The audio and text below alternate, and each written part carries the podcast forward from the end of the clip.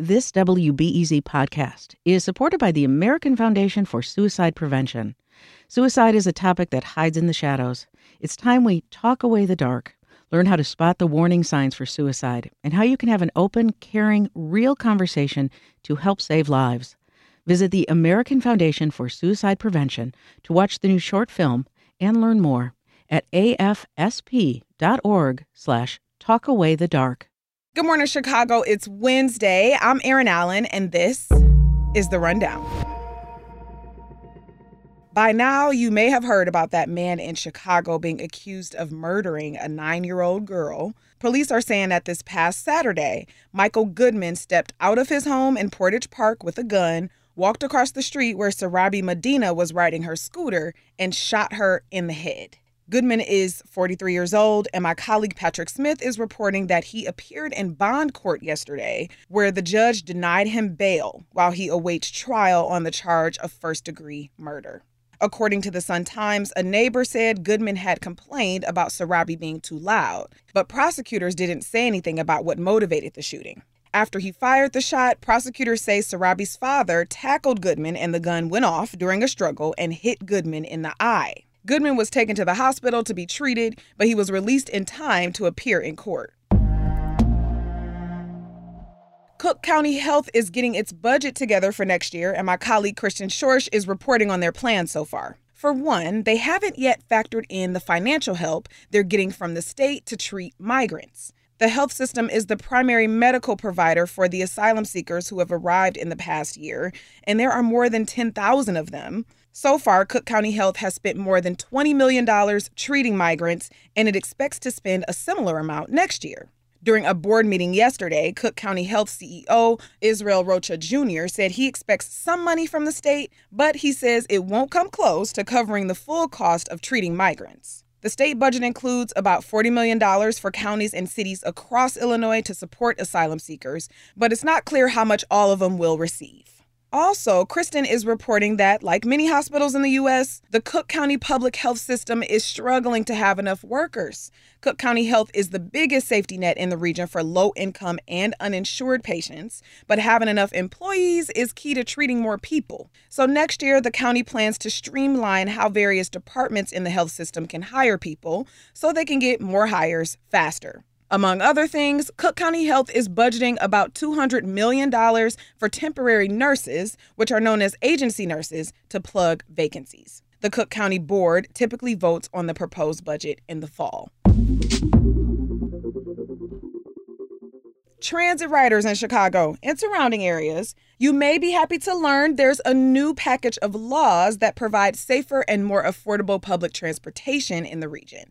There are two laws at play here. One includes funding for preloaded fare cards for victims of domestic violence and reduced fares for teens and young adults who rely on buses and trains to get to work. As for the other, the Regional Transportation Authority is going to study the possibility of providing year round, reduced, or free transit to students and veterans. Here's Anthony Safali from the RTA this is just kind of a next step in looking specifically at different groups and how people use transit and how we can bring the cost of transit down overall and make uh, transit fares more equitable. Safali says it's part of a larger effort to reduce the system's reliance on transit fares to fund operations now that we're on the other side of the pandemic emergency. And now for a few quick hits. A new state law will require hospitals in Illinois to screen uninsured patients to see if they qualify for financial aid. The goal is to prevent people from going into medical debt with all the stress that causes. Hospitals won't be allowed to bill patients or send them to collections before checking to see if they qualify for discounts or public health insurance. Currently, hospitals are not required to screen patients only to tell them help exists. The new law takes effect January 1st.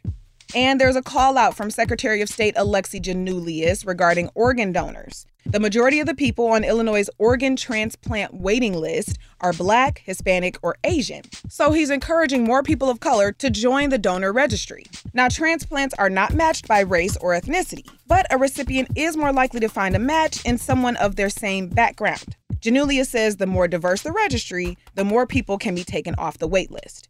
Residents can get on the donor registry by signing up at the DMV or visiting lifegoeson.com. And cannabis customers bought more products at Illinois dispensaries last month than any other month since recreational use became legal in Illinois. The state's Department of Financial and Professional Regulation reports consumers bought nearly 3.6 million items in July, stuff like joints, vapes, gummies, and cannabis flower. On the other hand, July was not the state's most lucrative month financially. Consumers spent just over $140 million this July, but they spent nearly 144 million in December 2022. As for the weather, partly cloudy skies again this morning, overcast in the afternoon, high temperatures going up to the mid 80s. And the sun has set after 8 p.m. for the last time this year. Tonight's sunset will be around 7:59 p.m. And that's it for now. Later today, I'll interview one of the most deeply rooted Chicagoans I've talked to yet.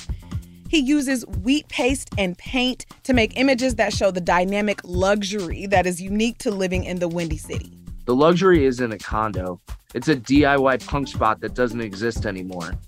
The framework is still here though, and it always will be because it's home.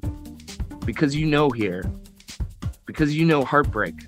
How couldn't you? You're a Chicagoan. Your eyes and heart are wide open, and that is pure, raw, messy, true, and terrifying. I'll talk to artist Don't Fret about his work and his new book today at 2 o'clock. I'm Erin Allen. Thanks for listening to The Rundown. Talk to you later.